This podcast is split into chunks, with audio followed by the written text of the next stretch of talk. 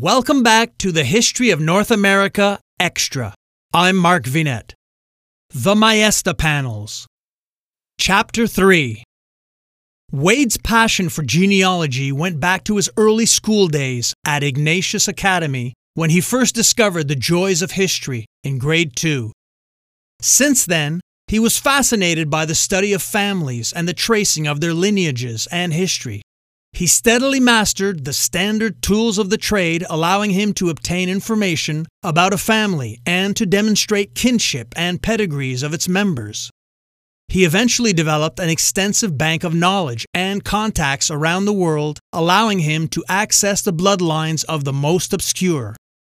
He prided himself on his unorthodox form of approaching and researching family trees by using methods often frowned upon by mainstream and traditional academics, including cutting edge alternative genetic analysis using DNA. Thanks for the Duccio stuff, Jen. Well done. No problem, she replied matter of factly. You're the best secretary in the world, he responded teasingly. Very funny, she retorted, now standing in his doorway. And by the way, when will I be getting my executive assistant business cards? No one uses paper business cards anymore, Jen. Simply make yourself an e card using my business font and logo. I will, she said, but I also want the real thing.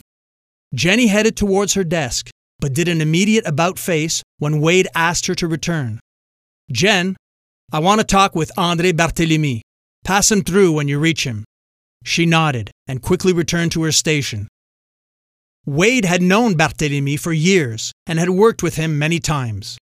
Barthélemy was one of the best European genealogists. He never turned down a challenge, no matter how difficult. He was based in the French coastal city of La Rochelle in southwestern France, a seaport on the Bay of Biscay and capital of the Charente Maritime Department. Wade had often visited the area and first met Barthélemy years ago when doing research on his maternal ancestors. Barthélemy was the first to join Wade's group of experts, Denari. Andre, how are you, mon ami? Très bien, my dear David, très bien. What can I do for you at this late hour? Underscoring the six hour time difference between New York City and France, making it almost midnight in La Rochelle. Without giving Barthélemy the details of his client's specific request, Wade asked him to locate any living descendants of Duccio. Intrigued, Barthélemy accepted the challenge by stating enthusiastically, I accept the défi. I will put my people to the task and get back to you late tomorrow with my progress.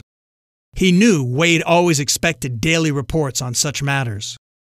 Wade delighted in this response and ended the conversation with his usual abruptness, dispensing with any pleasantries. Jen, Wade blurted out loudly. Please send Andre all your research, then close up shop, and thanks for a great day's work.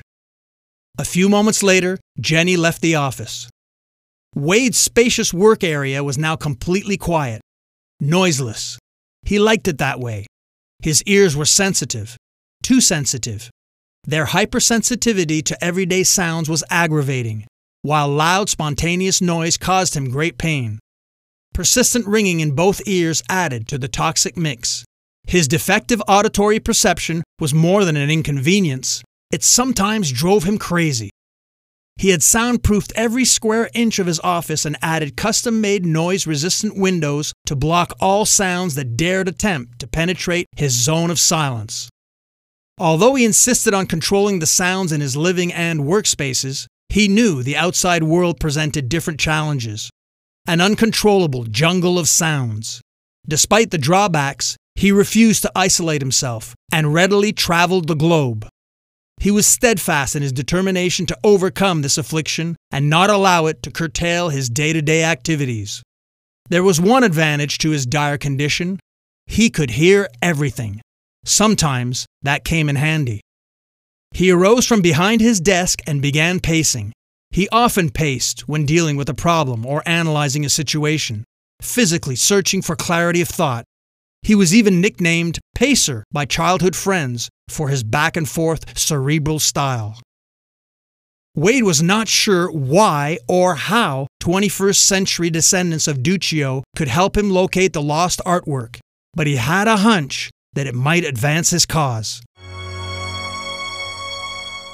Check out the free access to this novel's accompanying visuals, including maps, charts, timelines, photos, illustrations, and diagrams at patreon.com slash markvinet.